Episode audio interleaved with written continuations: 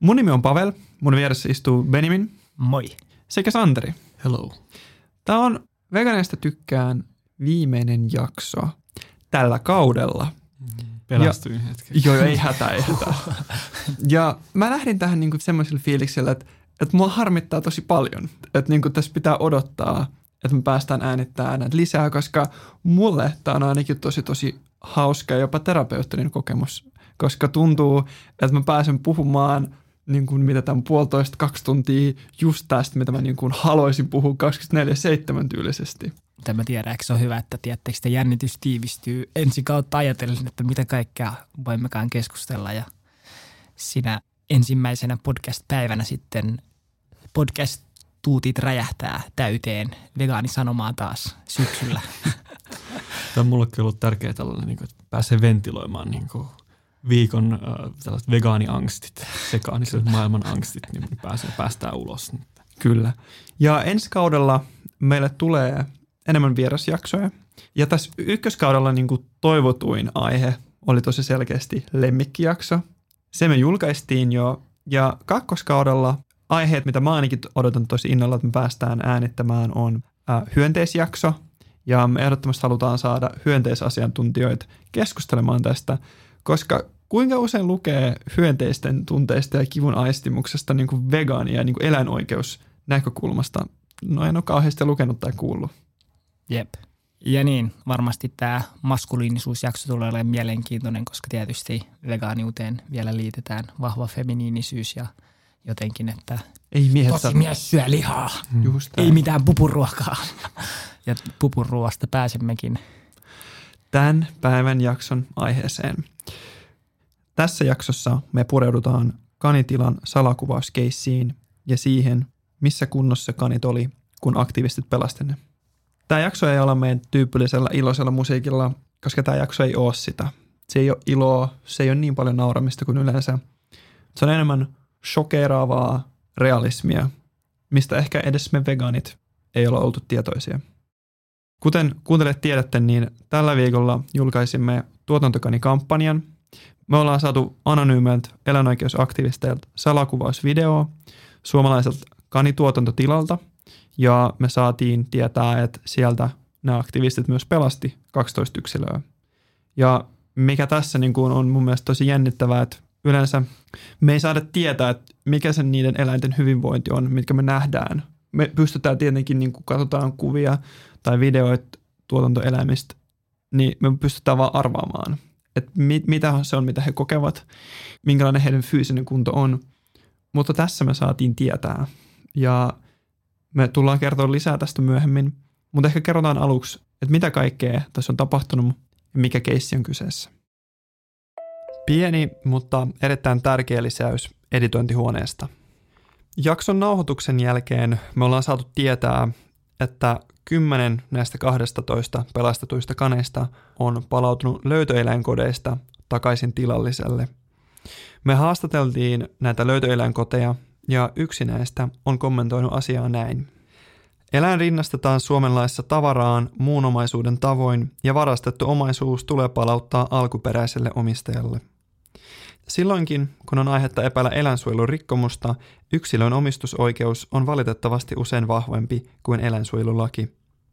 Tässä mielessä on todellakin syytä pohtia, onko eläinsuojelulaki riittävä eläimen suojelemiseen.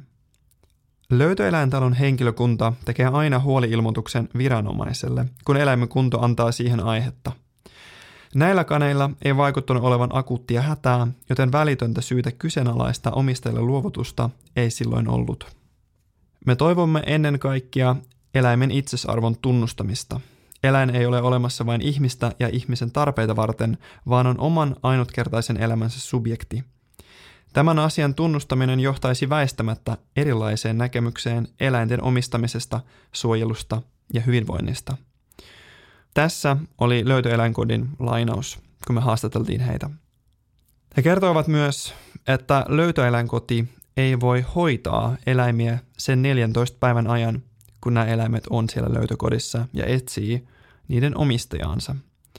Ja tämä vain allekirjoittaa, että Suomen eläinsuojelulaki vaatii suuria muutoksia, että se voisi oikeasti suojella ja edustaa eläinten oikeuksia. Tähän väliin on hyvä kertoa, että meillä Oikeutta eläimille sekä Suomen eläinoikeusjuristit yhdistyksillä on menossa yhteinen vetomus. Me vaadimme, että maa- ja metsätalousministeriö poistaa kanin tuotantoeläinten listalta. Sä voit allekirjoittaa tämän vetomuksen osoitteessa kanivetomus.fi.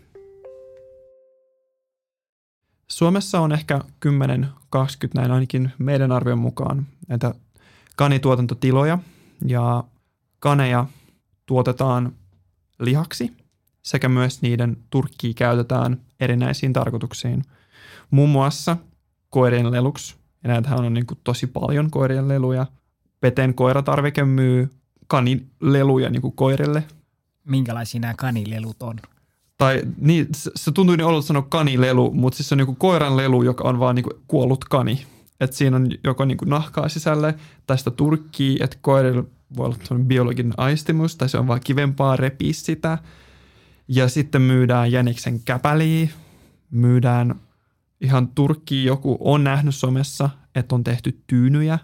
Ja tavallaan mä, kun näin tämän videon ensimmäistä kertaa ja rupesin tutkimaan tätä kanituotantoa enemmän, niin mä olin jotenkin shokissa ja harvoin musta tuntuu, että vegaanina ehtii tai mm. harvoin vegaanina niin enää on shokissa tästä. Ja tämä on Pavel sulle niin kuin henkilökohtaisesti varmaan vielä tärkeämpi, koska teillä on kyllä. Niin kuin lemmikkikaneja, mutta kyllä niin kuin itsellenikin tuli tässä niin kuin useampikin shokki. Just ensimmäinen oli se, että siis tätä tehdään Suomessa oikeasti. Mä en edes tiennyt. Niin, niin musta tuntuu, että tässä elää sellaista, että minkälaista on älytä ensimmäinen semmoinen vegaaniajatus, että ai jaa, että käykö eläimille näin? Että jotenkin niin kuin edes me ei olla tietoisia kuinka, tai ei oltu tietoisia kuinka laajalla skaalalla tämä on ja miltä siellä sisällä oikein näyttää. Niin ja tässä on hyvä tällainen lainaus Ylen artikkelista liittyen näihin kanitilallisiin. Niin täällä on, että monet eivät tiedä, että Suomessa on ammatillisia kanitiloja, joten se yllättää joskus. Kanin liha on vielä tuntematonta herkkua. niin kuin, että mä luulen, että aika merkittävälle osalle suomalaista, varsinkin ehkä meidän ikäisistä ja nuoremmista, niin tämä tulee aivan puskista. Se luo ison särön siihen maailmankuvaan, joka on mun mielestä tietty todella tervetullutta, mutta jotenkin tämä on super siistiä nostaa esille tällainen epäkohta ja niin kuin yllätys. Joo, ilmeisesti niin kuin, tämä on ollut yleisempää aikaisemmin. 60-70-luvulla niin kuin broilerituotanto on vähän niin kuin ajanut ohi ja, ja niin kuin kanit on saanut tällaisen lemmikkieläinstatuksen. Joo. Ja taas kertoo siitä, että niin kuin kuinka – tavallaan satunnaista se on, että niin kuin mikä eläin on, on lemmikki, mikä eläin on tuotantoeläin. Että ihan tällainen niin kuin kulttuuri heittää arpaa ja katsotaan, jep, mitä jep. käy. Ja, ja kuvitelkaa silleesti 50 vuoden päästä silleesti. Monet eivät tiedä, että Suomessa on ammatillisia lehmätiloja. niin kuin, et, ja tämähän on se tulevaisuus ja, niin kuin, ja ei tämä mitään herkkua tietty eläimen liha koskaan ole, että niin kuin tuon loppuosan mä niin kuin poistasin ja sitten, että siinä tästä voisi jatkaa, että ja kohta nämä lehmätilatkin ovat laittomia ja silleen, jee, vegaanien maailma koittaa, että ehkä tämä kuvastaa hyvin, miten niin kuin järkyttävää tämä on niin kuin, ja niin. Joo, kun, kun mä katsoin näitä videoita eka kertaa ja, meiltä nämä aktiiviset kysyivät, että halutaanko me käyttää näitä, niin se oli mun mielestä tosi helppo sanoa, että ehdottomasti, koska sen lisäksi, että tässä niin kuin näytetään jotain, mikä on tosi piilotettua – eläintuotannossa ja joka on vielä vasta tuntuu, että niin kuin alkamassa, että Ylekin ja kaikki maaseudun tulevaisuus uutisoi, että tämä vielä niin kuin kasvaa tästä. Ja se, että tässä on vielä niin kuin kontrasti, että tätä pidetään lemmikkieläimenä, niin, niin tässä on niin monta tavallaan päätä rajoittavaa asiaa, että tästä on ehdottomasti niin kuin pakko puhua. Niin me ollaan niin kuin kasvettu siihen, että, että tiedetään, että kanoja ja sikoja ja lehmiä on tuolla jossain tehtaissa rivissä.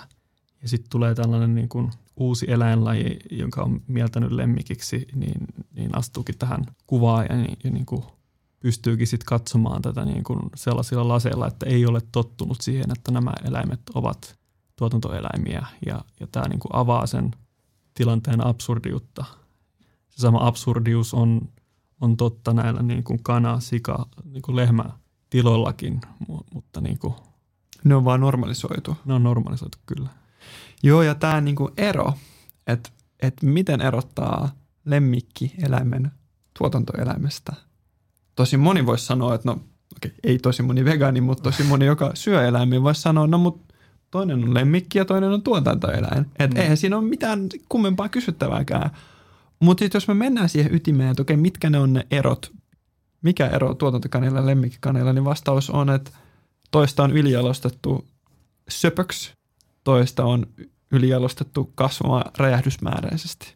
Tai ehkä niiden ero on just se, että sä lisäät sen toisen eteen sanan tuotanto.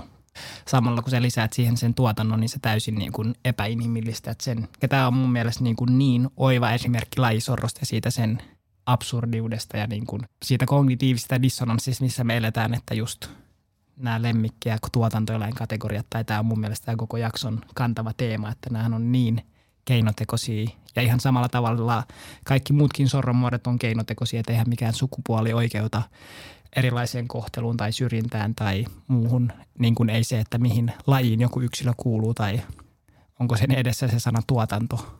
Kyllä, että vaikka heidät on kuin ylijalastettu tiettyyn suuntaan, niin heidän persoonallisuus pysyy siinä, heidän tahto elää on ihan sama, olit se lemmikki tai tuotannossa. Heidän kognitiiviset kyvyt ovat samat, heidän biologiset tarpeet omalle tilalle, suurelle tilalle, lajitoverille, juomavedelle, ruoalle on ihan sama. Ja mitä käy esimerkiksi näille eläimille, jotka on pelastettu sieltä tilalta, ja. muuttuuko heidän titteli niin kuin sekunnissa tuotantokanista lemmikkikaniksi? Ja, ja ehkä, ehkä sille Earthling Ed on hyvin sanonut jossain sen videossa, että jos sä pelastat niinku tuotantoeläimen, niin saat niinku terroristi, mutta sitten jos joku uljas suomalainen menisi ja pelastaisi joltain Kiinasta tai jostain koiratehtaalta, niin hän on sankari, hän on eläinystävä, eläinsuojelija. Tämä kuvastaa sitä, että miten niin se lajisorto on niin syvällä, että me kohdellaan joidenkin eläinten pelastamista urhoollisena tekona ja joidenkin eläinten pelastamista terrorismina. Ja tästä tietysti loistava esimerkki on ihan tämä kotimainen kettutytöt juttu, missä nämä niin kuin turkistarha-iskun tehneet, ja tämä iskukin sana aika latautunut, mutta ne, ne leimattiin terroristeiksi. Tietysti siinä on, saattaa olla jotain ongelmallisuutta, että ne niin kuin vapautti ne luontoa, mutta anyways, jos ne olisi mennyt Kiinaan ja tehnyt saman asian ja pelastanut ne niin kuin koirat sieltä tiloilta, niin tietty ne olisi ollut sankareita. Niin, ja tässäkin tämä, mitä, mitä nämä aktivistit on tehnyt, niin eihän tämä missään kirjoissa niin kuin laillista se, että sä pelastat jonkun yksilön ihan surkeista oloista sairaita yksilöitä ja niin kuin parannat heidät sairaukselta ja annat heille rakastavan kodin, niin miten tämä voi olla meidän maailmassa laitonta? Ja miten voi olla laitonta se, että sä paljastat ongelmakohtia meidän yhteiskunnassa? Et nyt kun esimerkiksi Yle julkaisi uigureen äh, oloista, siellä oli, paljastettiin tosi paljon – asiakirjoja, valokuvia. Eihän kukaan ole sellainen, hei vitsi, tämä on laitonta, älkää tehkö tätä. niin, että te loukkaatte Kiinan valtion tunteita että ja aiheutatte diplomaattista riitaa Kiinan ja Suomen valtion välille, että lopettakaa tämä. Tai kaikkihan puolustaa, että, että se on just mielenkiintoista, miten, miten tämä laillisuusargumentti on tietty monessa toiminnassa, että Joo, ja mä mietin, että, että ehkä palataakseen siihen mun kysymykseen, että, että mikä erottaa – tuotantoeläimen lemmikkieläimestä, niin se vastaus on loppujen lopuksi vaan oma perspektiivi, että mikä sun arvomaailma on, koska heidän välillä, vaikka heidän välillä olisikin biologisia eroja, niin onko sillä merkitystä? Onko heidän, muuttaako se heidän jotenkin elämän arvoa tai heidän tarpeita? Ei missään nimessä. Ja tämä on ehkä, mikä mun mielestä on tosi surullista, että, että me pystyttäisiin jotenkin perustelemaan yhteiskuntana vaan, että on lemmikit – ja on tuotantoeläimet. Ja ehkä tässä vaiheessa kaikille herää kysymys, että onko tämä laillista Suomessa, että kani on tuotantoeläin? Ja vastaus on joo. Laillista olisi pitää myös kirbiili tai marsu tai hiiri tuotantoeläimenä, koska tämä on eläinten hyvinvointilain mukainen tuotantoeläin. Mä rupesin miettimään, että onko sellainen lista, että niin kuin – nämä ovat tuotantoeläimiä, vai on. onko vaan sellainen, että tätä on niin kuin kielletty, että nämä eivät ole vai niin kuin... tämmöinen lista on olemassa. Tämä on uudesta eläinten hyvinvointilain lakiluonnoksesta. Täällä on nisäkäiden kohdalla 22 eri nisäkäslajia ja niin kuin mä mainitsin, niin täältä löytyy myös näitä stereotyyppisesti lemmikkieläimenä pidettäviä. Ja onko nämä hiiret just nimenomaan niin kuin ennen kaikkea koeeläin? Mä veikkaan, että joo. joo. Että hiirethän on yksi käytetyimmistä, mä en siis sano suosituimmista, mutta joo. käytetyin olisi ehkä oikea sana koeeläimenä. Ja me usein ajatellaan, että mutta hetkinen, että eihän Suomessa tehdä koeeläimiä, mutta Tittidi, tehdään ja hitosti. Ja tästä olisi hyvä tulla uusi podcast-jakso meidän seuraavalla tuotantokaudella, koska tämäkin on itselle yllätyksellistä, että miten läpitunkevaa tämä koeeläinten käyttö lääketieteessä Suomessakin on, mikä tietysti varmaan järkyttää monia. Ja mielenkiintoinen, samalla kun Benjamin kuuntelin sua, niin täällä on, jatkuu tämä lakiluonnososio. Tuotantoeläimenä saa lisäksi pitää muita kuin nisäkkäisiin tai lintuihin kuuluvia eläinlajeja. Sirkuksissa ja kiertävissä eläinnäyttelyissä saa pitää seuraavia eläinlajeja. Koira, kissa, vuohi, sika, bla bla bla bla. Eli vaikka koira ei ole tuotantoeläin siinä mielessä, kun puhutaan sirkuksesta tai muusta hyväksikäytöstä, niin olkaapa hyvät, käyttäkää eläintä, mitä te haluatte. Niin, kai se epäusko on niin kuin en tiedä, onko Santeri sulla sama, mutta niin kuin. No on just, että tavallaan niin kuin, jos pystyisi paremmin ymmärtämään, että jos jotain ei ole niin kuin kielletty erikseen, että ei ole täytty kieltä jotain, mutta on niin kuin nimetty, että koirat on laitettu silleen, niin kuin, että tälleen saatte hyväksi käyttää koiria. Niin, kuin. niin tai ei kaikilla tavalla, mutta tämä on ihan fine. Niin, sirkuksissa vaan, mutta ei niin kuin muut. Että. Ja tässä niin on ehkä niin kuin tämä meidän yhteiskunnan absurdismi tässä eläinten niin kuin – hyväksikäytössä on se, että sama aika kun mä tutkin, että kuinka laajasti tiettyjä lajeja käytetään hyväksi, niin mä löysin gov.uk, eli ihan brittien niin kuin governmental nettisivun kautta sen virallisimman tämmöisen Get a certificate of competence or license to slaughter or kill animals. Eli se on vaan sellainen, että meet niin kuin siihen government.uk, niin miten tapan eläimen laillisesti? Ja tämä on siis, tietenkin siis tämä on mahdollista myös Suomessa. Esimerkiksi osa näistä tuotantokanien tilallisesta niin on hankkinut teurastusluvan itselleen ja teurastaa. Olen nähnyt kuvia, joten voi sanoa ylpeydellä ää, näitä eläimiä ja lukumäärät on tietenkin sadoissa ja tuhansissa.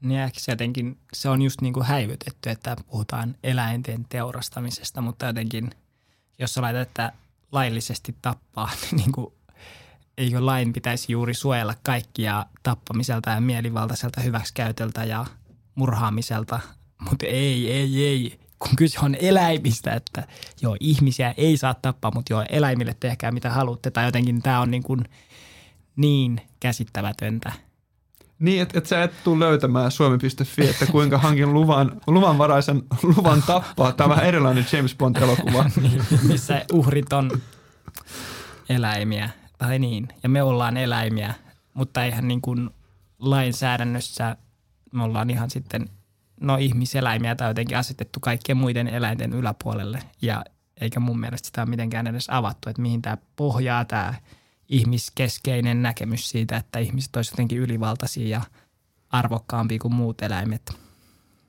Mikä se tällainen eläinteurastusagentti leffa olisi? Olisiko se joku se 0073 miljoonaa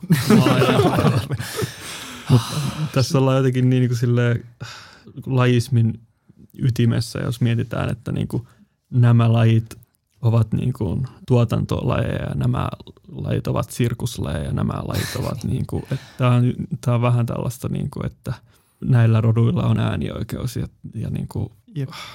Se on, se on ehkä niin. mietitty, että mi- mihin se perustuu, että osa on, osa ei. Et, niin kuin, okei, mikä vastaus siellä tulisi, niin se ei mm. riitä, mutta ehkä se niin kuin absurdinen asia on, että tätä ei voisi edes mitenkään perustella – niin ja kun sitten kaikki maat, että no koska me ollaan aina tehty näin ja aina on toimittu näin, Suomessa toimitaan jollain tavalla ja sitten just vaikka kun mennään Eurooppaan, niin siellähän kanin lihaa syödään paljon, sitten niillä se on perustelu, no ainahan me ollaan syöty kanin, sitten Suomesta ihmistä sille, että mitä ihmettä tapahtuu. Tai se jotenkin se... Meillä on semmoinen skaala, että missä niinku ääripäässä on niinku rakas koira, kissa, sitten mennään, trrr, sieltä tulee kanihamsteri, joo joo, sitten tulee niin villieläimet, no ää, kunhan ne ei häiritse meidän pihoja.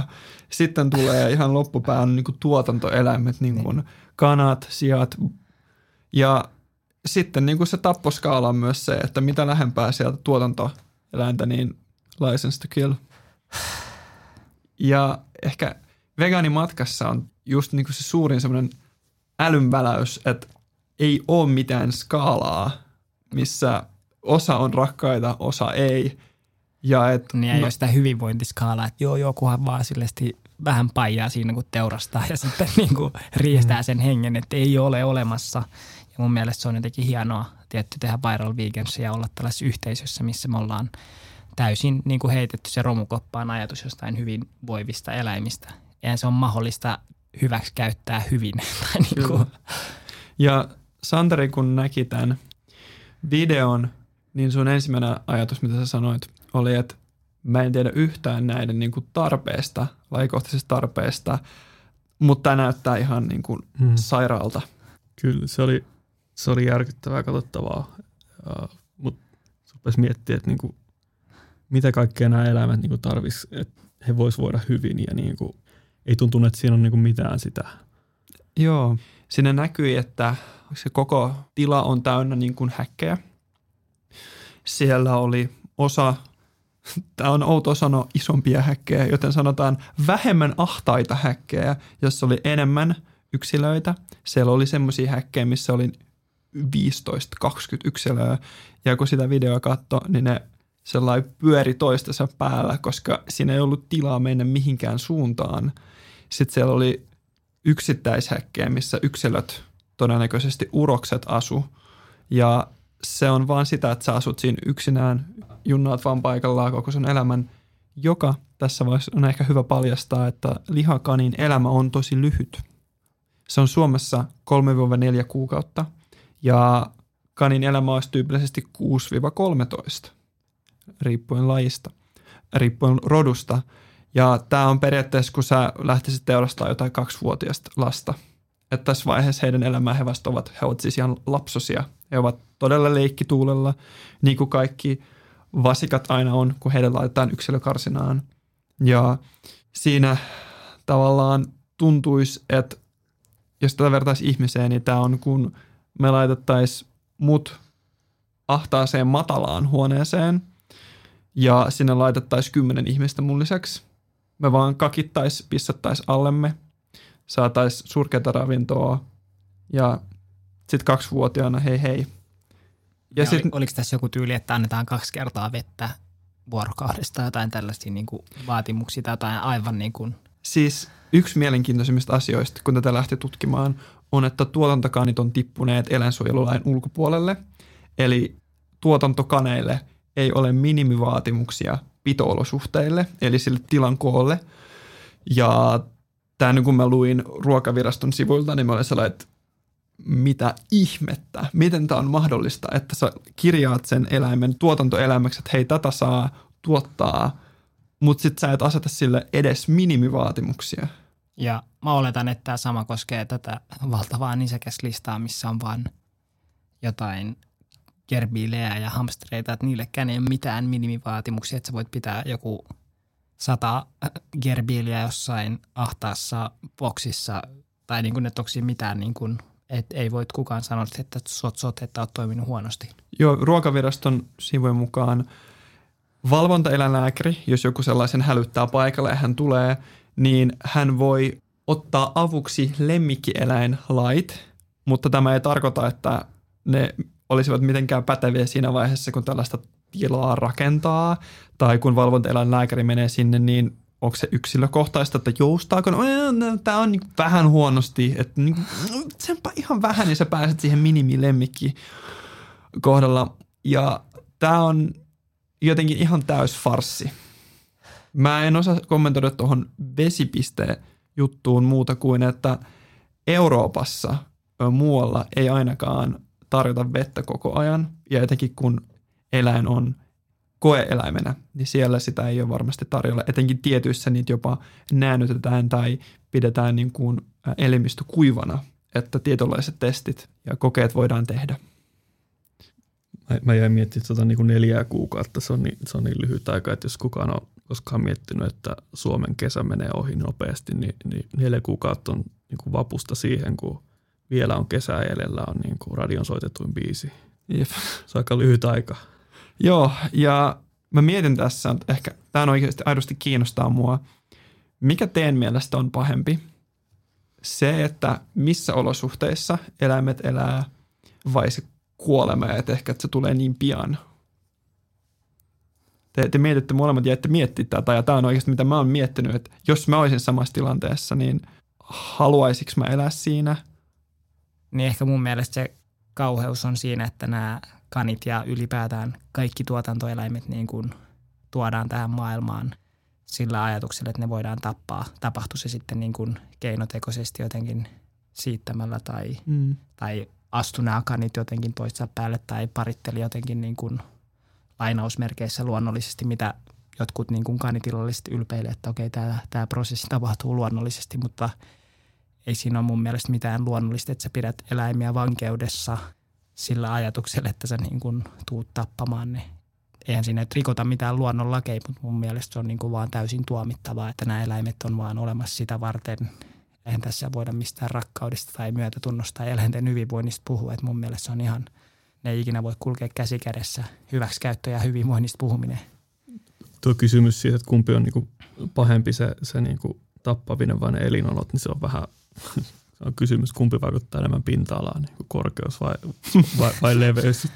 Mutta niin se on tosi surullista, että, että niin me tuotetaan tähän maailmaan yksilöitä, jotka ei koskaan pääse elämään niin kuin lajityypillistä elämää, niin kuin muistuttavaa elämää niin kuin yhtään millään tavalla.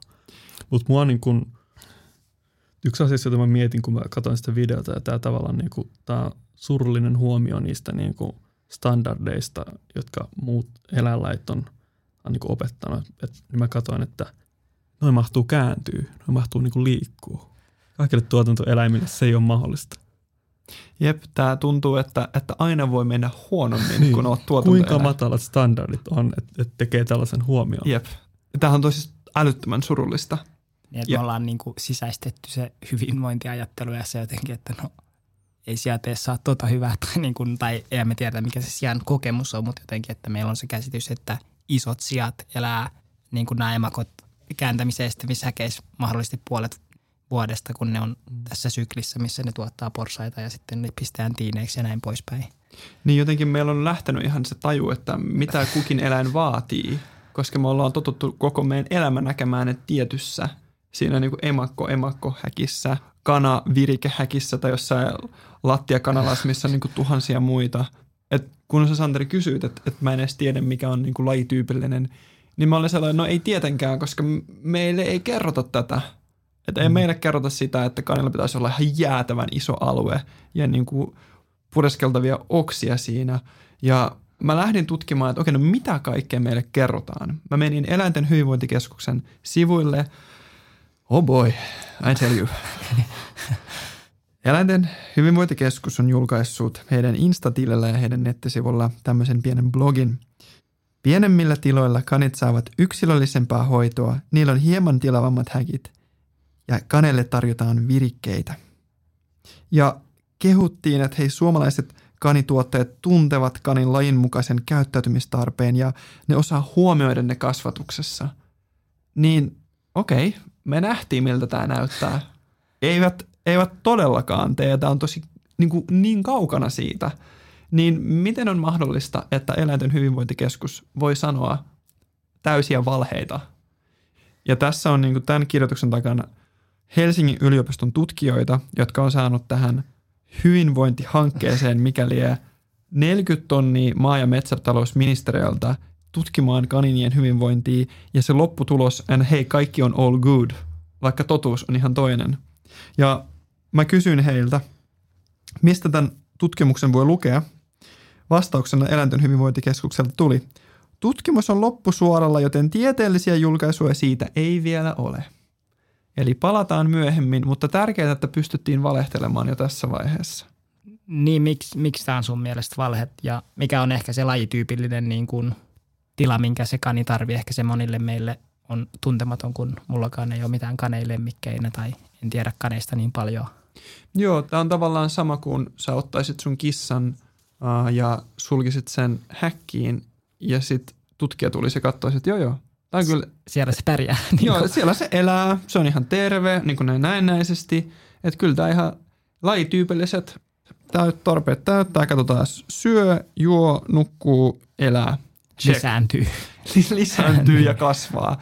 Et se on se, että miten sä voit tutkijana nähdä tämän ja sitten sanoo, että, että otetaan huomioon lajityypillinen tarve, koska sitä ei oteta. Se on sama kuin menisi broilerihalliin tai sikalaan tai lehmätilaan ja sanoisi, että tässä otetaan huomioon lajityypillinen tarve, kun missään eläintuotannossa sitä ei oteta huomioon. No mä lähdin tutkimaan, että mitä muuta eläinten hyvinvointikeskus kertoo.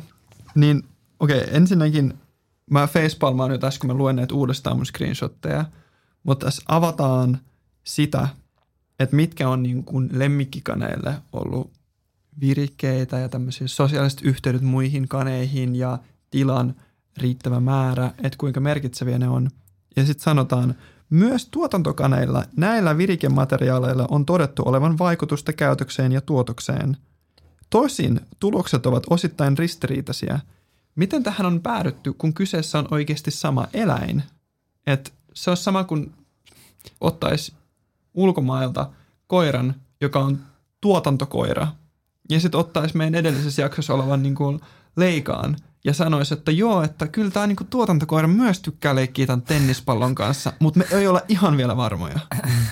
Ja tämmöisen päräyttivät, että lisäksi ruokintaa käytetään tuoreruokaa, kuten porkkanaa tai omenaa, jotka toimivat myös virikkeenä. Eli tämä on sama kuin mä sanoisin, että Benjamin, jos sä haluat harrastuksen ja leikkii, niin käy ostamassa kakkupala.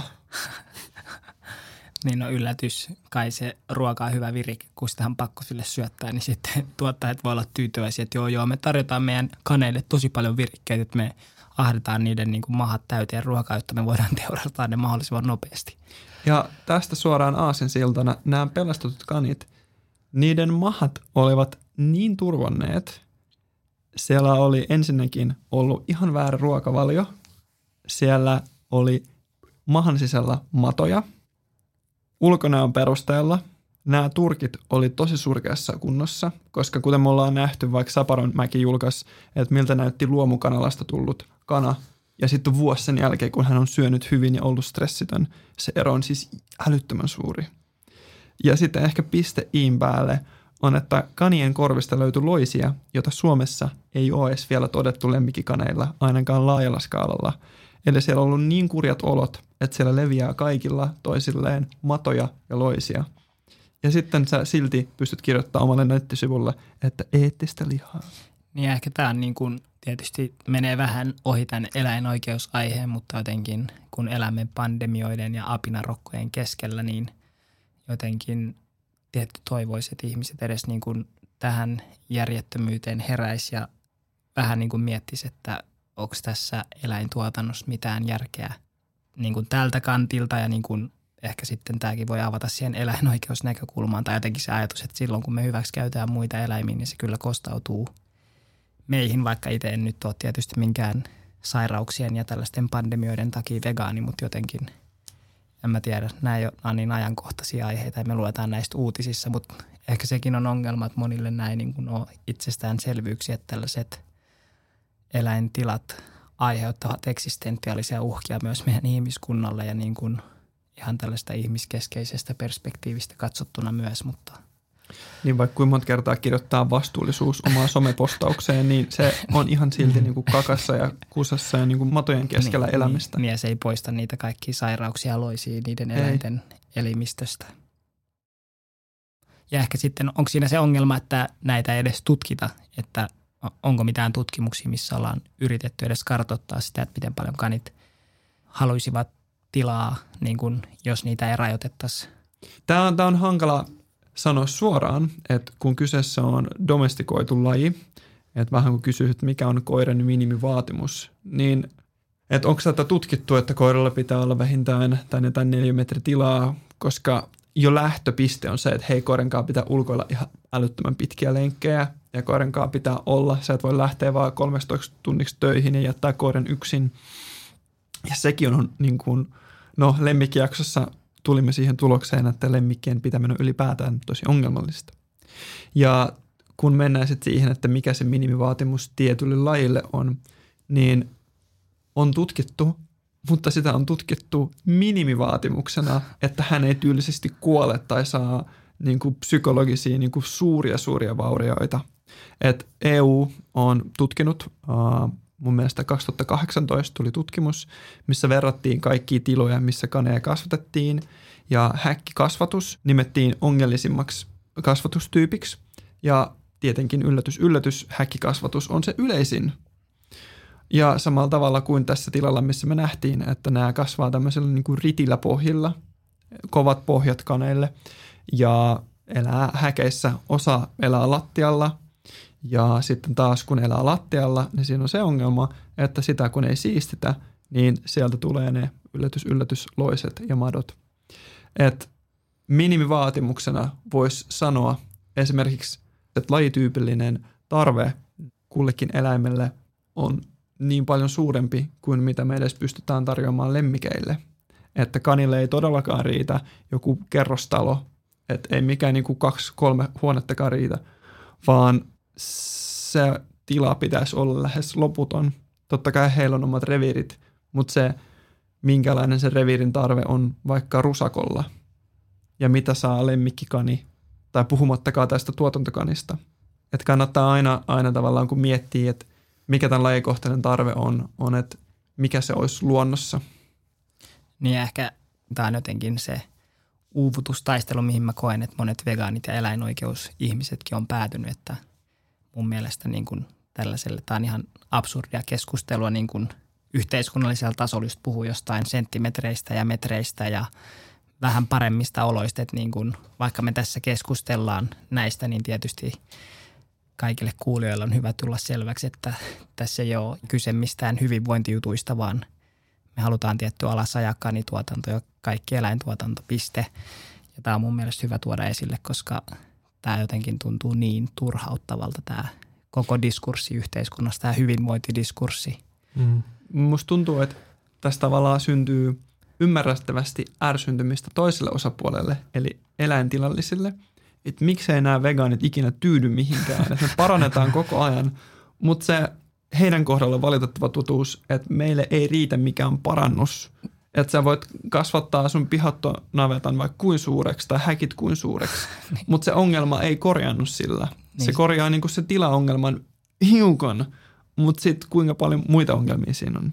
Jep, että tilalliset odottaa kiitosta vegaaneilta, mutta sitä ei kyllä koskaan eläinoikeusvegaaneilta tule saamaan. Että Kunnes siirtyy kasvispohjaiseen tuotantoon. Niin, niin. Silloin tulee high five halauksia. halauksia sille astereksi, että siirtykää kasvipohjaiseen tuotantoon kaikki kanitilalliset ja eläintilalliset, että tervetuloa meidän podcastiinkin, eikö eläintilalliset, että kutsu on avoin kaikille tuleville vegaaneille.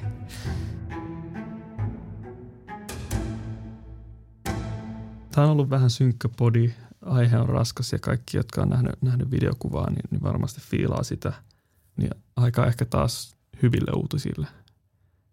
Luoskeltiin vähän tällaista Ylen juttua tästä kanilihan tuotannosta neljän vuoden takaa ja sieltä saatiin hyviä uutisia, että kaniliha on hyvin eettistä.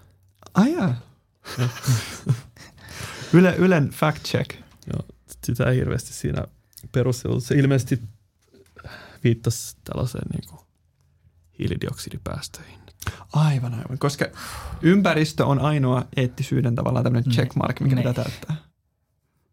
Mutta tämä ilmastonäkökulma ei ollut ainut peruste sille, miksi kaniliha on hyvin eettistä. Yksi näistä tilallisista sanoi tässä, että kukaan hänen asiakkaistaan, jotka ostaa näitä kaneja, kanilihaa, ei ole sanonut, että kaneja ei pitäisi syödä. Eli julkinen mielipide on se, mikä ratkaisee, että onko jokin eettistä vai Silleesti, ei. Silleesti suomalaisista 60 prosenttia vastustaa turkistarhausta, mutta sitten kysytään sellaisia henkilöitä, jotka käyttää turkiksi, että joo, mun mielestä turkistarhaus on tosi eettistä ja nämä eläimet voi hyvin. Ja sitten sit Yle uutisoi, että suomalaiset kannattavat turkistarhausta silleesti, koska lö, kyllä sä nyt löydät ihmisiä yllätys, jos sä syöt kaninlihaa, niin kai sä sitten et voi kokea hirveän suurta syyllisyyttä siitä, että sä just osallistut eläinten tappamiseen tai näiden kanien tappamiseen. Nämä molemmat uutiset, mitä me käsitellään, on vuodelta 2018, että uskon, että nämä heijastaa hyvin vuotta 2022 myös, eli vain neljä vuotta tässä kulunut välissä. Tämä oli mun mielestä upea kohta näissä kaniuutisissa, että liikaa tulee uhkauksia ja paskaa niskaan jopa miehiltä. Niin kuin jopa miehet. Ei kai miehiä. Herra Jumala, että niin kuin miehet.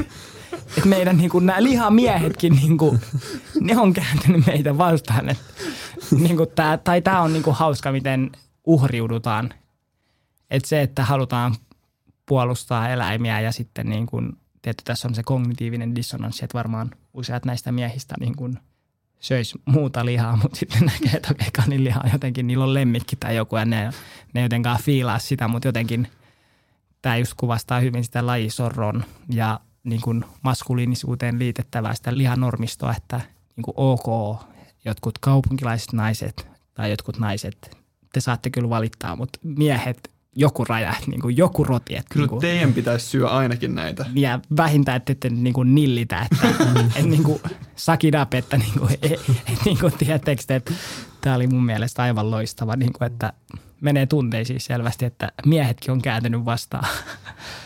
Mun lempparikohta oli tämä, jos sanottiin niin kuin heti, heti tota otsikon alla, että moni suhtautuu yhä kielteisesti tuotantokaneihin. Ikään kuin tässä oltaisiin menossa sellaiseen suuntaan, että nyt ruvetaan pikkuhiljaa hyväksyä tämä niin kuin tulevaisuuden. Niin se on vähän niin kuin turkistarha, että olisi nyt, että monet yhä suhtautuu kielteisesti turkistarhaukseen, että niin kuin turkistarhauksen tulevaisuus on tosi valoisa, että meillä jäi vain 90 prosenttia meidän turkistit myymättä, mutta ei hätää, että tämä paremmat kaudet on tulossa ja ihmiset kyllä hyväksyy tämän. Että Tämä ei ole vaan niin kuin nämä kanitilalliset, joiden niin kuin sivuilla lukee, että tämä on ihan jees juttu, tämä on eettistä ja, ja, ja niin kuin tämä yleinen juttu, jos annetaan niin uskoa, että, että, että tämä on eettistä, koska tämä on niin kuin ympäristöystävällisempää ja, ja unohdetaan niin kuin kaikki tämä eläinoikeusnäkökulmasta ja mainita niin kuin oikeastaan hirveästi tässä. Mulla on teille vielä parempi uutinen. He, niin kuin, mä oon pahoillani, että mä joudun one tälleen, mutta tää on jotain, mitä mä en ehkä odottanut ikinä lukevani uutisista. Maaseudun tulevaisuus on kirjoittanut näin. Eläinsuojelija teki lihakanien kasvatuksesta itselleen elinkeinon. Kädet tärisivät ensimmäistä kania teurastaessa.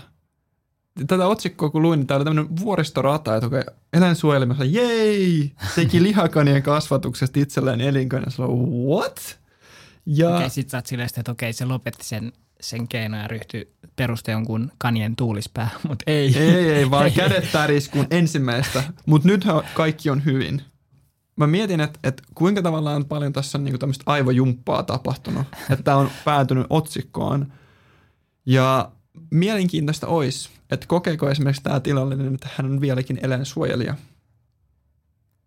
Vai onko se, jos itse tilalliselle eläinsuojelijatitteli on tavallaan niin kuin, että hän ei enää ole, niin mitä se tarkoittaa sisäisesti, että niin kuin aiheuttaako sen pohdintaa?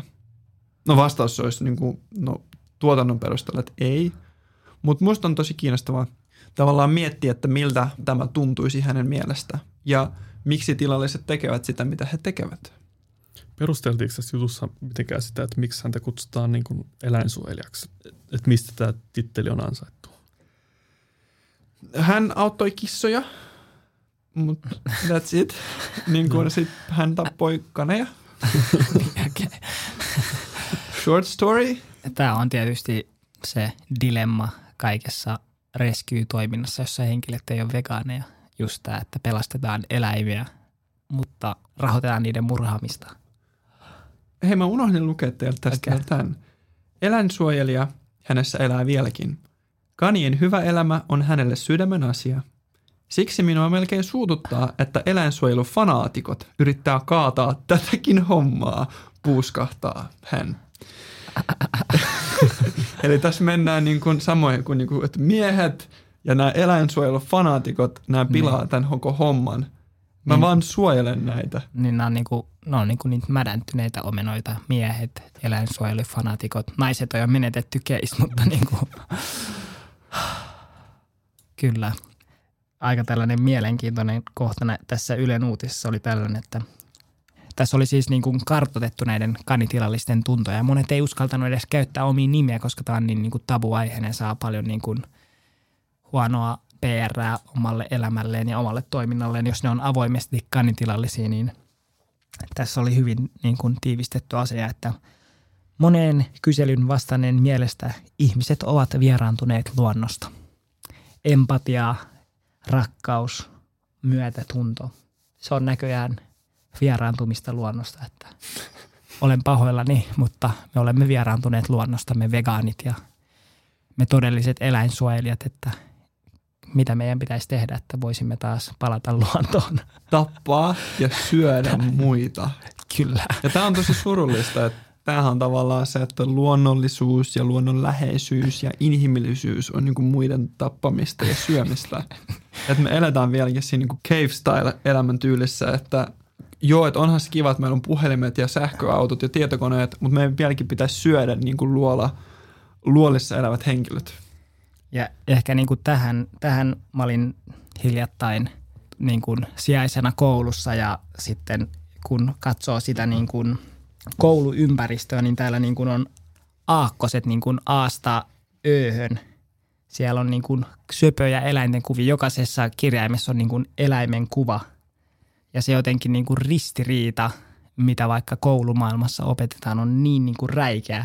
Että ajatelkaa, että te harjoittelette aapista ja jokaisen kirjaimen kohdalla on niin kuin piirretty kuva ja Mulla tulee mieleen tästä, että maa- ja metsätalousministeriö tekisi tästä oman niin kuin, aakkosen, että siellä on niin kuin, kaikki tuotantoelämät, niin. koska listahan on jo tarpeeksi pitkä. niin gerbiilit löytyy ja tällaiset niin eksoottisetkin nimet. Kyllä.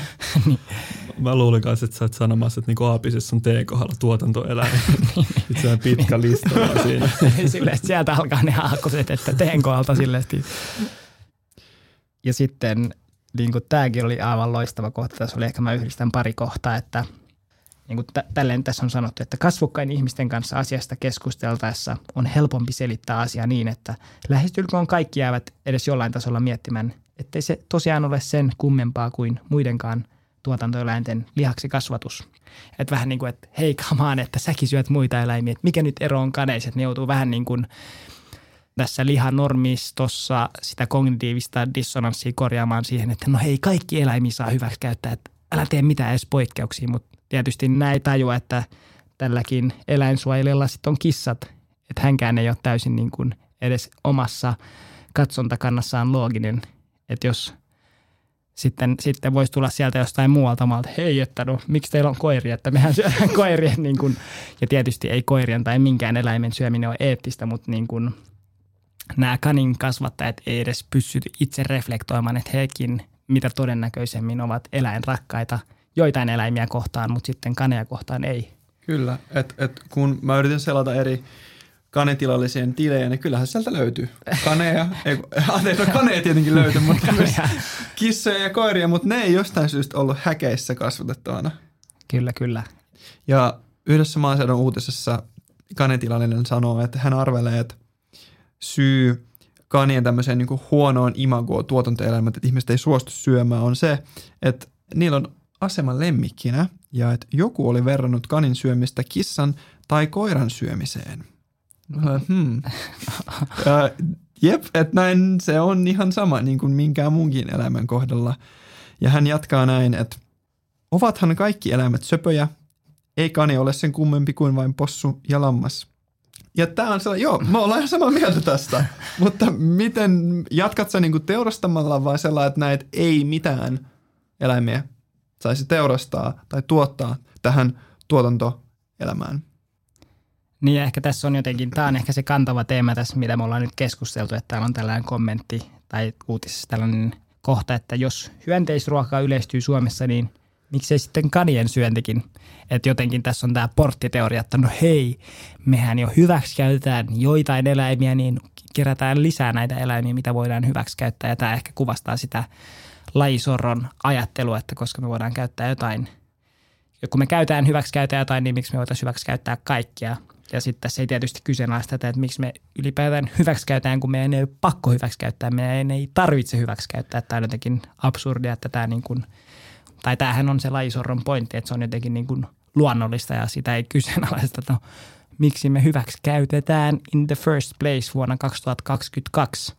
Musta tuntuu, että maa- ja metsätalousministeriö ei niin kuin allekirjoita tuota sun statementtia, koska uudessa eläinten hyvinvointilaissa alleviivaus hyvinvointisanalle, niin tuli tämmöinen niin kuin uusi tuotantoeläinlaji, jota nyt saisi tuottaa, vesipuhveli. Että tämä on just mitä sä sanot, että niin kuin sen sijaan, että me ollaan sellainen stop, stop, stop, stop. missä me mennäänkään, niin on sellainen, hei, kerätään näitä niin kuin Pokemon-kortteja vaan, että kaikki eläinlajit. Mä sanon nyt stop, siis lisättiin uusi laji. Kyllä. Lakiluonnoksessa on vesipuhvelin lisääminen tuotantoeläimeksi. Haa. Ja se on varmaan niin kuin, aina kun tulee tietysti sitä TV-sarjalta uudet tuottarit, niin aina kun tulee joka 20. Tai 30 vuoden Niin. välein tai joskus. tulee uusi lakiluonnos, se pitää jotain uutta tuoda, niin mi- jos sä vähentäisit, niin porukka tulee buu, huonompi, lisätään enemmän Lisätään tuotantoeläimiä. turva speed. ah, Musta tuntuu, että siellä varmaan jossain vaiheessa, kun on käyty jo kaikki eläimet, niin siellä on vaan niin kuin tsekataan joku ensyklopedia ja sitten sieltä katsotaan, no niin, tämä laji sisään, kaikki niin tuotantoeläimet. ehkä se jotenkin, niin kuin, sekin on jännä jotenkin, en mä tiedä, onko jotain laamoja ollut vaikka Suomessa pitkään, mutta jotenkin tällainenkin jotenkin aika normalisoitu hyväksikäyttö. Vaikka nekin teurastetaan, niin sitten niistä tehdään jotain sukkia tai muuta. Ja en mä tiedä, syödäänkö niiden lihaa, mutta jotenkin, en mä tiedä, onko tässä joku tällainen trendi, että just halutaan tuoda eksoottisia eläimiä Suomeen ja sitten pitää niitä jossain eläintarhaa muistuttavissa oloissa ja sitten Niin, mu- mua ei niinku eniten yllättänyt tässä se, että halutaan saada niinku eläintuotantoon lisää eläinlajeja ja jännittäviä lajeja, kuten vesipuhveli, joka ei joidenkin näkökulmien mukaan kuulu Suomeen. Mua, mua yllätti se, että siinä niinku tuotantoeläin aapisessa ei ollut sitä V-kirjainta vielä käytetty. Aivan. Et piti hankkia se vesipuhveli. Se on totta, että se on erilainen aapinen. niin, niin, niin. Mun mielestä siis nämä eläintuottajat ja eläintuotantoa ajavat ihmiset on erkaantunut luonnosta. Aika bold tässä statement. kohtaa. Change my mind. Vesipuhvelit Suomeen. Luonnosta on, on tota erkaannuttu. Eläimet häkissä. Luonnosta on erkaannuttu. Meidät luontoon et näe sitä. Musta tuntuu, että nyt tuli niinku jotenkin mind-blowing argumentti. Että tätä ei lakiluonnoksessa näe. Kaikki tässä vaiheessa eläintuottajat, ketkä kuuntelee on sillesti, wow, wow, wow, nyt, me, nyt astuttiin liian pitkälle, että lue Ylen uutisia, että se on se, se, on se niin kuin virallinen totuus, että nämä on vaan nyt sun mielipiteitä, Santeri, että olisit pitänyt ne itselläsi.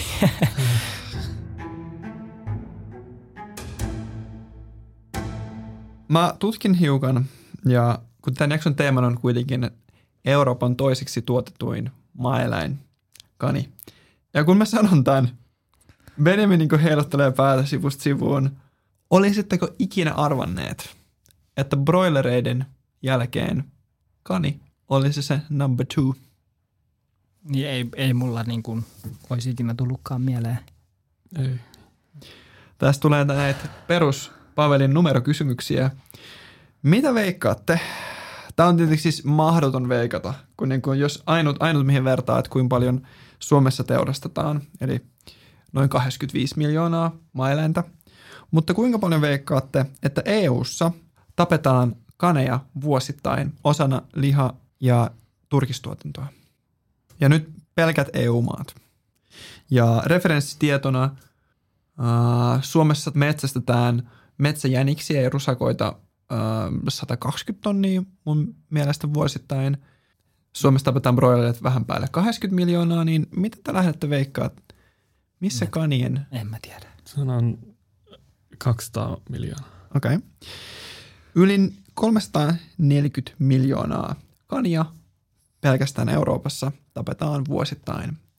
Ja pieni hankaluus tässä luvussa. Näitä on tutkittu tosi vähän. Tämä tieto on 2016 vuonna kerätty EUn tekemässä tutkimuksessa. Ja kun sitä tutkimusta katsoi, niin kanien tuotanto oli vaan pelkässä nousussa ollut siitä lähtien, kun näitä numeroita laskettiin, eli 95. Et pelottaa hiukan, että tämä luku on pelkästään suurempi. Jos jopa Suomessa puhutaan, että hei, tästä se lähtee. Ja mä en ole ikinä rehellisesti kuullut, että tästä puhuttaisiin edes niin kuin veganiskenessä, koska tämä on niin oman kuplan ulkopuolelta. että kun me puhutaan, että joo, että ulkomailla syödään koiria, ja sitten me jotenkin nähdään niin kuin, joo, joo, jossain kaukana, jossain niin kuin, ei meidän kulttuurissa, mutta suurimmat kanituotantomaat Euroopassa, Italia, Ranska, Espanja. 70 prosenttia kanituotannosta keskittyy näihin maihin, Euroopassa siis. Keskimäärin yhdessä kanihallissa tai tilassa pääosa näistä, ainakin suuri osa näistä, on siis tietenkin häkki kasvatettuja, niin siellä on tuhat yksilöä per halli. Ja joissain on enemmän, jossain vähemmän, että tämä on vain keskimääräisesti. Kun katsoin kuvia, niin ehkä mä mietin, että mä näytän teille ne, koska ne on jotain aivan muuta. Mitä te näette teidän edessä nyt? Katsotaan. Te näette teidän edessä, että miltä tämä tuotantomuoto näyttää sitten, kun se on kunnolla tehotuotantotyyliin niin kuin pistetty ihan maksimilleen fiiliksiä. Ihan maailmanlopun meininki. Niin ehkä jotenkin tässä näkee, että tässä on selvästi niin kuin jalostettu, nämä on ainakin tässä kun katsoo, niin tällaisia valkoisia, että tässä on just se sellainen, varmaan just se maksimaalinen hyväksikäyttö läsnä, että ne on vaan jotain tiettyä rotua tai lajia, jotka on vaan niin kuin tuottaa mahdollisimman suuren lihamäärän ja, Ja mahdollisimman kesyjä ja kilttejä, jotta niitä on helppo käsitellä. niin ja sillä sitten vaan voi vaan kuvitella tällaisen hallin, että tässä ei saa sitä ehkä massaa kuvaa, mutta voisi varmaan olla, että sille tätä vaan jatkuu ja jatkuu. Kyllä. Ja niin kuin en tiedä mitä ääniä ja niin kuin voi vaan kuvitella sitä rapsutusta ja sitä, Kuvalkaa hiukan kuuntelijoille, että mitä, mitä te näette. Että niin on ihan vaan tällaista niin kuin häkkiä, häkkiä, häkin perään ja sitten paljon pupuja samoissa tiloissa ja varmaan nämäkään ei ole niin kuin, osa näistä nyt näyttää lainausmerkeissä niin kuin varmaan puhtoisilta, koska ne muistuttaa mun mielestä virikihäkkejä tai häkkikanoja, to, kanaloita tosi niin, paljon. Niin, niin, että ne on silleen samalla lailla. Ja, ja Kyllä. niin kuin tätä mä mietin, että kakkiiko näet niin kuin toistensa päällä ja niin kuin, Siinä on, niissä käytetään just sitä häkkipohjaa, jotta Mm. kaikki ulosteet valuu alas. Mutta okei, siinä on ratkaistu hygieniaongelma hiukan, mutta mitä tarkoittaa, te tiedätte hyvin, mitä käy turkistuotannossa niille eläimille, niiden tassuille, niiden jalkanivelille, Mm. että se on aivan surkeata. Toi näyttää tosi, tosi epämukavalta just, että että heidän niin pohja on tuollaista häkkiä. Joo, ja se tila on semmoinen, että siinä hädin tuskin just mahtuu kääntymään. Uh, mä vien tämän hei vähän absurdimpaan muotoon vielä. Mä näytän teille videon, mikä löytyy ekana tai tokana, kun googlaa, kun hakee YouTubessa Rabbit Farm. Tämän nimi on Modern Rabbit Farming and Harvest Technology ja sitten söpö pupu emoji. harvest. Tämä on taas näitä, niin kuin, niitä voisi jotenkin niittää. Ja mä ihan ekana poistan tästä äänet, mutta tässä on tarinallinen pointti, miksi mä poistan tässä vaiheessa äänet. Te näette, tässä ihminen kävelee pitkässä tuotantohallissa, laittaa eläimille puruu pesää varten ja tässä vaiheessa te näette, että miltä näyttää, kun siitetään kani. Eli tapahtuu ihan, ihan niin kuin laitetaan toinen kani toisen viereen, pidetään se kädellä ja uroskani siittää. Tässä siitosprosessissa on kerätty siemennestettä, jotta sitä riittäisi myös muille. Tämä henkilö seuraavaksi nostaa kanin korvista kiinni, mitä ei saisi ikinä tehdä. Ottaisit se ikinä niin koiraa tai kissaa korvista kiinni. Etenkin kaneilla niin korvat on yksi tärkeimmistä niiden aistikeinoista ja niiden kommunikointikeinoista. Tässä näytetään söpöjä pupuja, jotka syntyy seuraavaksi. Ja ehkä tässä vaiheessa tämän prosessin taustalla koko ajan on soinut tämmöinen musiikki.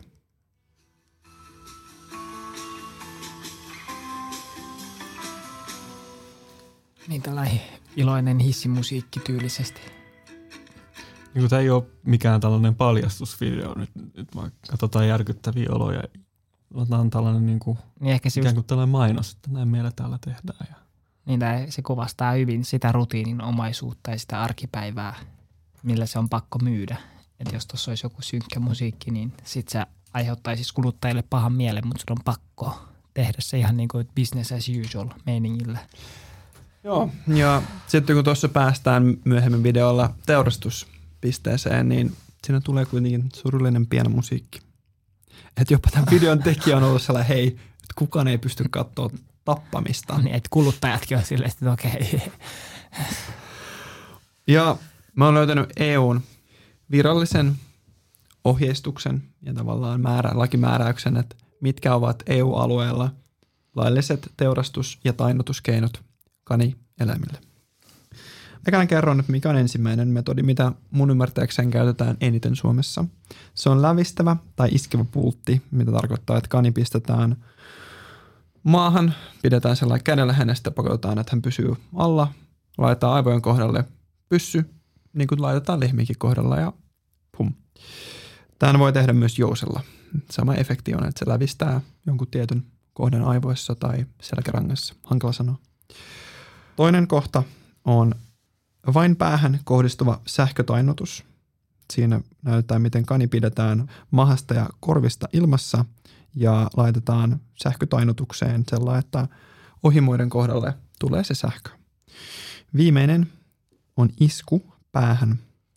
Ja Santeri, kuvaile mulle, että miten nämä kuvat on piirretty jotenkin tämän iskupäähän kohdalla, että miltä nämä kuvat näyttää?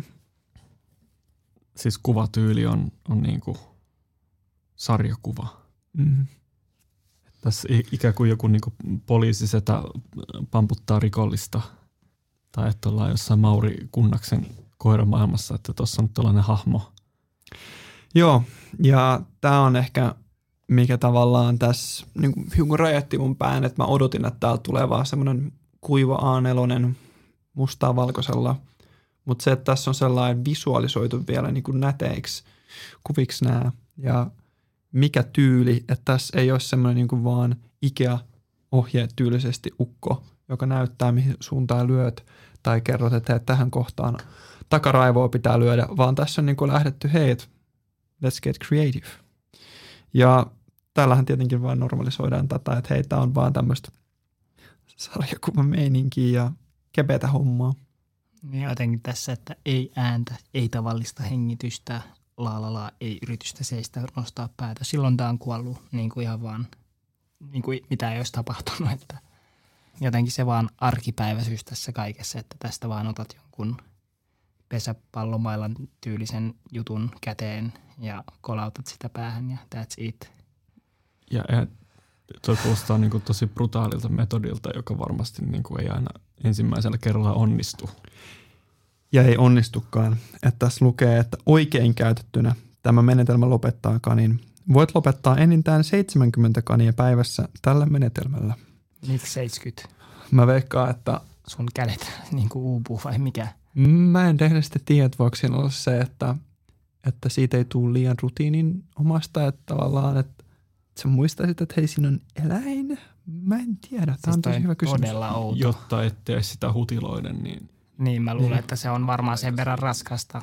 Kyllä. Ei, ei, ei EUta varmasti pätkäänkään vertaa kiinnosta kanien kohtalo, että ja, siitä voidaan olla varmaan aika varmoja. Mm, tässä lukee, että aseta kanin paikoilleen, pidä kanista kiinni takajaloista, käytä raskasta, mutta helposti käsiteltävää esinettä, esim. maila, rautaputki, lyö kania päälaille juuri korvien taakse. Tarkista, onko kani tajuissaan. Varmista, että kani on tajuton ennen veren laskua. Ja mä mietin, että tällaisesta on ihan varmasti myös muista eläimistä, mutta ehkä tämä pitää tutustua Onko tämä tehty ihan samalla piirtotyylillä, maurikunnas tyylisellä hassuttelulla? Ja ehkä se jotenkin häivyttää sen elävän eläimen, jolla on tunteet ja persoona ja joka on oman elämänsä keskipiste, kun sä vaan typistät sen tuollaiseksi sarjakuvaksi ja piirretyksi hahmoksi. Ja just hahmoksi nimenomaan, että sä riistät siltä sen inhimillisyyden. Että jos sä pistät siihen ihmisen oikeat kasvot – sä näkisit, että okei, tämä on aivan mielipuolista väkivaltaa tai niin kuin. Tulee jotenkin mieleen sellainen ajatus, että jos sä näkisit jonkun tyypin pitämässä jotain niin kuin sitikania jaloista ja lyömässä sitä niin kuin pesäpallomailalla päähän, niin se olisi niin kuin väärin ajatella, että tässä ollaan nyt jollain niin kuin aivan epäinhimillisellä kolttosilla, vaan tässä ollaan nyt niin kuin EUn säädösten mukaisella, niin kuin, sun pitäisi ajatella siitä, että niin kuin, ah, Protokollan mukaan. Protokollan mukaan. Mä haluaisin näyttää teille vielä, että tuotantotilallinen, joka myös teurastaa eläimiä, niin miltä hänen some näyttää. Mä pyytäisin Benjamin, että sä kuvailet, mitä sä näet sun edessä. Niin, no tässä on tällaisesti niin kuin lainausmerkeissä hienosti aseteltu Pyramidina. pyramidina niin kuin kaksi kani, kaksi kani ja yksi kani silleesti päällekkäin. Niiden päät on otettu irti, mutta niiden ne niin kuin koivet on vielä siinä niin kuin kiinni ja päät on siis otettu siitä irti ja sitten siinä on vaan punaista lihaa jäljellä ja groteski kuva. Ja tämän lisäksi löytyy myös tällaista. Siinä on nyt satunnaisia kaninpalasia ihan vaan postailtu. Niin, siellä on vaan näitä kanin ruhoja niin kuin teurashuoneella vähän niin kuin. Joo, tää, mä mietin, että vitsi mä haluaisin, että tässä olisi joku psykologi mukana, joka kertoisi, että miten tavallaan, miten ihmismieli ajattelee näitä, että onko tässä, sä oot puhut, puhunut enemmän paljon niin kuin itsensä kovettamisesta, kun joutuu, teke, joutuu tekemään tällaista, mutta päätyy ja valitsee tekemään tällaista. Ja se, että sen hyväksyy, jotta se voisi tehdä tätä. Ja sitten se normalisoituu joka päivä, joka kerta kun sä teet tätä, niin se tulee arkisempi, arkisempi juttu. Ja se, että sä laitat pyramidiksi viisi kaniruhoa, on vaan sellainen basic, laitan mun someen. Niin ehkä mitä mekin ollaan törmätty somessa, että monet ehkä ravintoloitsijat tai jotkut eläintilalliset vielä niin kuin vitsailee tällä kuolemalla ja eläinten elämällä, niin mun mielestä se on tietty kertoo jotain, että siinä mennään jo yli Mm-hmm. jonkun rajan ainakin omasta mielestä vielä aktiivisesti herjaat sitä, että sä oot riistänyt toisin elämän ja teet siitä läppää. Ja ehkä se on tällaisia, menee kategoriaan kalakuvat ja tällaiset metsästyskuvat, missä sä sit poseeraat sen Mm. tapetun eläimen kanssa, jossa sä just ehkä osoitat sitä ylivaltaa. Ja tietty tämä ylivalta on jotenkin normalisoitu meidän yhteiskunnassa. Se ajatus siitä, että ihmiset olisi eläinten yläpuolella. Niin mä toisin, niin kuin mä usein teen, ihmisvertauksen tähän, että laittaisit sä, jos sun hypoteettinen kaveri Esko laittaisi ihmisruumiista pyramidin oman somen, missä päät irti, niin me nauretaan jo tälle, koska tämä on meidän aivoille niin Absurdi. absurdi juttu. Voi, voi Esko on taas. Aina se keksii näitä se juttu. Aina tämä Esko. Niin vanha kuoma Esko ei, ei olisi pitkään vapaalla jalalla, vaan sieltä aika pian tultaisi hakemaan. Mutta eläimille tätä voi tehdä.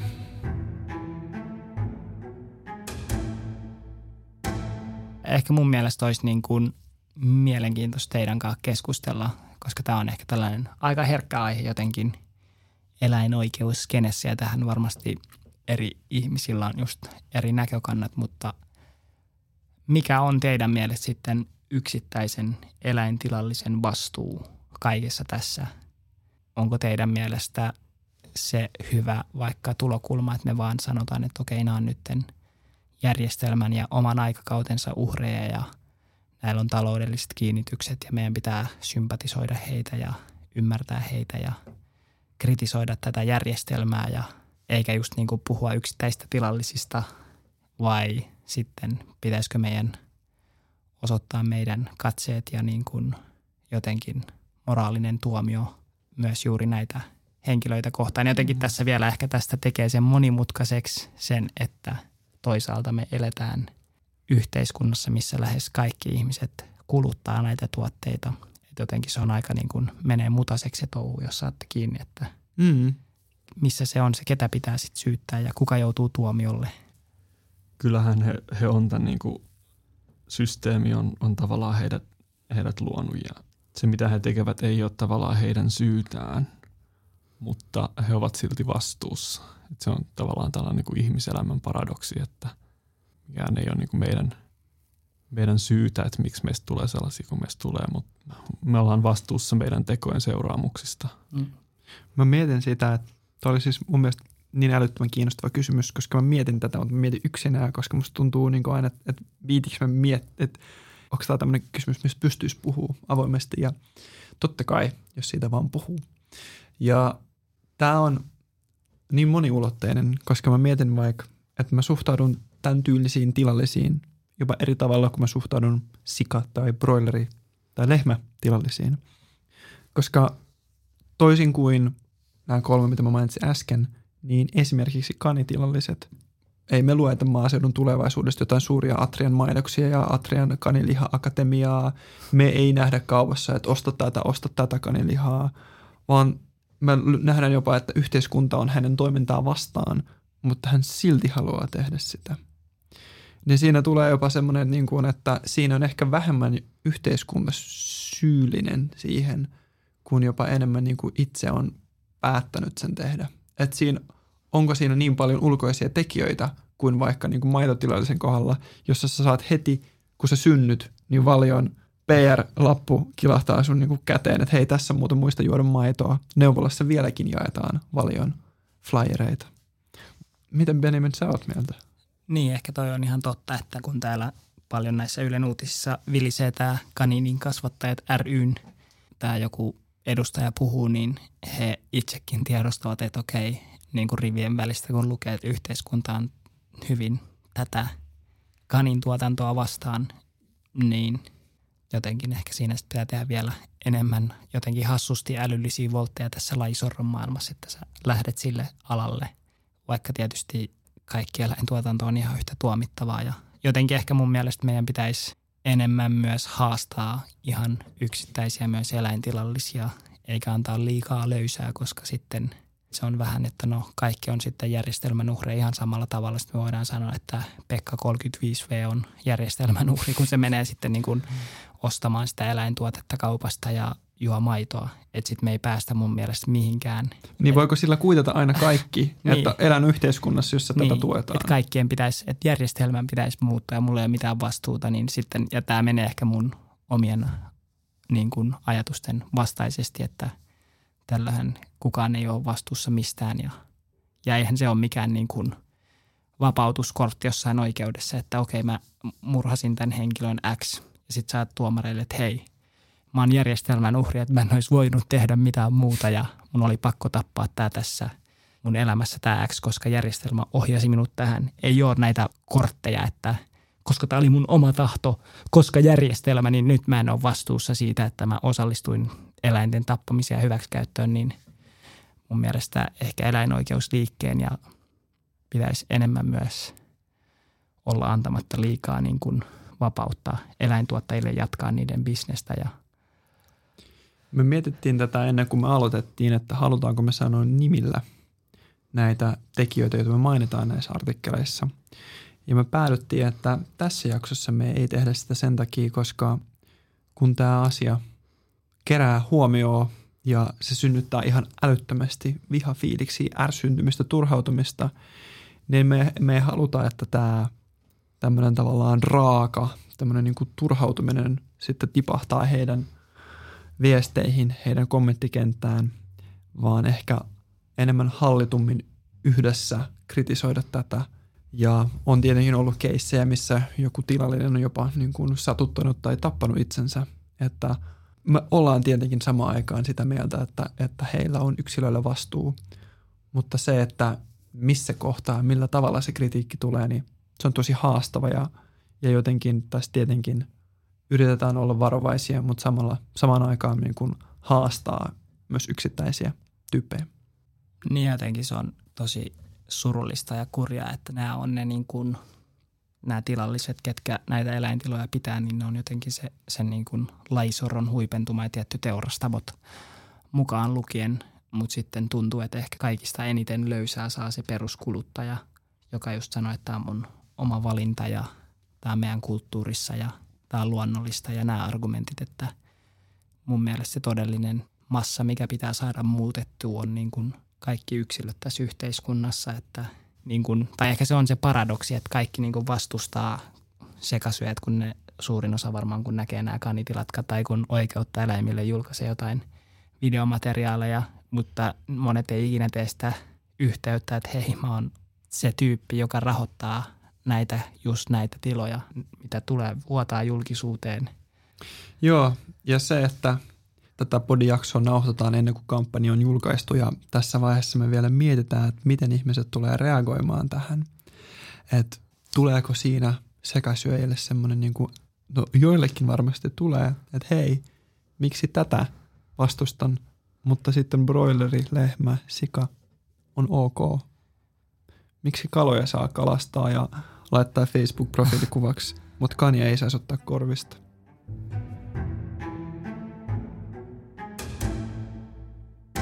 Vielä palatakseni tällaiseen, ehkä niin kuin hyvä tässä vaiheessa tehdä tällainen jotenkin historiallinen aikakatsaus, että tämäkin yllätti mut kaiken muiden yllätysten joukossa, että turkiseläimet eivät ole ainut turkistyöte, vaan myös kanit, joista voidaan hyödyntää myös turkis- ja karvasta valmistaa angora-villaa. Mm. Et jotenkin nytten on tämä Fur Free Europe, tällainen EU-kansalaisaloite, niin Suomessa me tullaan mitä todennäköisemmin lähivuosina ajamaan tämä turkistuotanto alas, mutta tietysti sitten meillä saattaa jäädä kaneja ja muita, joista saatetaan valmistaa sitten tällaisia turkistuotteita. Niin jotenkin niin järisyttävää, että niin kuin, tämäkin on varmaan niin kuin ihmisille tulee täysin yllätyksenä, että, että Suomessakin valmistetaan muista eläimistä turkistuotteita, mitä me ei edes niin kuin mielletä sellaisiksi eläimiksi, miten niin kuin nahkaa tai muuta ihoa hyväksi käytettäisiin. Joo, että se on hyvin piilossa ollut ja mä mietin tätä jaksoa suunnitellessa, että mainitaanko me eläinkokeet, koska hip hei, niitä tehdään Euroopassa vieläkin ihan älyttömästi ja tietenkin jyrsijät ja kanit on tosi suuressa käytössä ja tämä on niin laaja aihe, että tietenkin tätä pitää käydä sitten kakkoskaudella omana jaksonaan ja jos sä tässä vaiheessa olet sellainen hetkinen hetkinen, tehdäänkö Euroopassa eläinkokeita? Valitettavasti vielä suurestikin. Briteissä tehdään Euroopasta eniten eläinkokeita – ja ehkä mietit, että mutta ketkä näitä tekee, koska EUssahan on kielletty eläinkokeet kosmetiikan ja hygieniatuotteiden kohdalla. Ja valitettavasti vaikka kielto on voimassa, niin se ei toteudu. Noin puolet eläinkokeista toteuttaa yliopistot ja sitten on lääkeyhtiöitä. Ja yliopistot löytyy tämmöisiä vaan niin kuin statementteja, että hei, tänä vuonna käytettiin 85 000 eläintä eläinkokeisiin ja Tämä ei koske vain brittejä. Tämä ei koske vain muita Euroopan maita kuin Suomea. Tätä tehdään Suomessakin. Meihin on ollut yhteydenottoja, jossa on vaikea jopa edetä, esimerkiksi biolääketieteen alalla, jos ei tee eläinkokeisiin liittyviä tutkimuksia tai graduja, ja että se eläinkokeet on niin vahvasti läsnä. Ja jos sä mietit, että okei, no miten mä voin tehdä vastustakseen tätä tai että en edes tukisi tätä, niin osta cruelty-free tuotteita. Sä voit etsiä etenkin Leaping Bunny sertifikaatin. Se on ylivoimaisesti paras sertifikaatti. Ne on kolmantena osapuolena tarkistaa yritykset. Niillä on jatkuvat strategiat siihen, että yritykset myös pysyy näissä säännöksissä ja säädöksissä. Ja hygieniatuotteiden kohdalla näitä löytyy jo tosi paljon. Uh, tietenkin myös kemikaaleja, kuten jotain putken avaamislitkuja, sun hammastahnaa, sun saippua myös testataan. Ja näistä kaikista löytyy tietenkin vegaaninen ja myös cruelty-free vaihtoehto. Esimerkiksi Animalialla on tosi hyvä lista tästä. Ja jos sä ostat meikkejä, niin Instasta ja niillä on oma nettisivu, tämmöinen kuin Cruelty Free Kitty. Nämä on ylivoimaisesti kattavin. Ne lähettää itse yhteydenottoja yrityksiin ja kysyy ja vahvistaa, että ne on cruelty free ja niillä on myös erikseen mitkä on cruelty free sekä vegaanisia.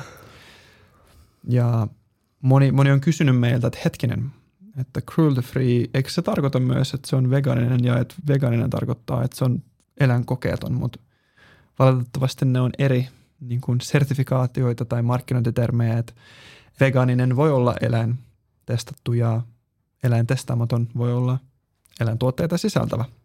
Nämä tulee varmaan monesti ihmisille yllätyksenä, että mullakin meni pitkä aika ennen kuin aloin näitä asioita ymmärtää. Eli vaikka toisi ikinä kuullutkaan näistä jutuista, niin kannattaa ottaa ehdottomasti asioista selvää ja alkaa suosia cruelty-free vegaanituotteita ja sitä kautta me voidaan myös kuluttajina hivuttaa vegaanista maailmaa vähän lähemmäs niin kuin sitä ultimaattista vegaanista maailmaa. Ja ehkä fun fact oli, että, että vaikka Teslat on vegaanisia, mä en tiedä nyt tätä, että ainakin jotkut Teslan automallit on vegaanisia, että se räjäytti mun pään esimerkiksi, että UKssa su- merkittävä osa ilmeisesti kuluttajista haluaa ja vegaanisilla autoilla nimenomaisesti. Vaikka nyt Se puhut varmaan nyt niin kuin näistä nahka... Niin kuin Ei vaan penkeistä. ylipäätään koko auto, Okei. jos mä oikein ymmärsin. Tämä pitää vielä fact checkaa. Nahkapenkit oli viimeinen, joka siinä, siinä niin Joo. Joo.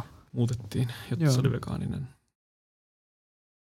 Nyt ollaan tultu sitten meidän tuotantokauden päätökseen ja tietysti lopetettu se tällaisella aika järkyttävällä jaksolla, missä käsiteltiin suomalaista kaninlihateollisuutta ja tietysti tässä meidän podcastin ja Viral Vegansin toiminnan ytimessä on jotenkin empatia ja rakkaus ja kunnioitus toislaisia eläimiä kohtaan, jotka on tämän meidän niin kuin maailman sorretuimpia niin kuin yksilöitä. Ja ehkä saat kuuntelija, vasta nytten kuuntelet ekaa kertaa just tämän podcast-jakson, koska päädyit tähän podcast-jaksoon kuultuasi tästä kanien kohtalosta Suomessa ja ehkä tässä vaiheessa on hyvä miettiä, että jos tämä herätti niin kuin valtavaa shokkia ja järkytystä sussa, niin olisi tietty niin kuin loogista miettiä, että mitä on näiden kaikkien muiden lainausmerkeissä tuotantoeläinten kohtalo ihan vastaavanlaisilla tiloilla ympäri Suomea ja maailmaa. Ja niin, ehkä jotenkin tietysti häpeilemättä me halutaan kehottaa just sua ryhtyä vegaaniksi, koska meillä on mun mielestä eettinen velvollisuus elää vegaanisesti ja onneksi me voidaan tehdä niin ja toivottavasti tämä podcast ja nämä kaikki jaksot, mitä sä oot kuunnellut ja tämä jakso on mahdollisesti inspiroinut sua siihen suuntaan ja Musta yksi kiinnostavimmista asioista on ollut, kun me lähdettiin tekemään tätä, niin tämähän oli vegaaneilta vegaaneille podcast. Tätähän me itsellemme aina toitotettiin ja sanottiinkin, mutta me ollaan saatu tosi paljon kommentteja ihmisiltä, jotka ei ollut vegaaneja, kun ne kuunteli meidän podia, mutta ne veganisoitu podin avulla. Ja mä joka kerran nytkin mulla tulee niinku chillsit käsille, että mä oon sellainen, että vähänkö siistii, koska mä en ikinä odottanut tätä lopputulosta. Että mä en ikinä odottanut, että tämmöinen keskustelu, missä käydään pelkästään vegaanien kesken ja jotenkin niin kuin vuodatetaan meidän sydämiä toisillemme ja kuuntelijoille, niin se on se, mikä niin kuin saa jonkun niin kuin vihdoin hoksamaan. Se ei ole joku väittely tai joku karu video jostain, vaan se on semmoinen niin kuin aito, rehellinen, mutta myös niin kuin pienellä huumorilla käyty keskustelu. ehkä nämä on tällaiset niin kuin lopputervehdykset meiltä Viral Vegansin vegaaneista tykkään podilta ja mitä te voisitte lisätä tähän? Rauhaa ja rakkautta.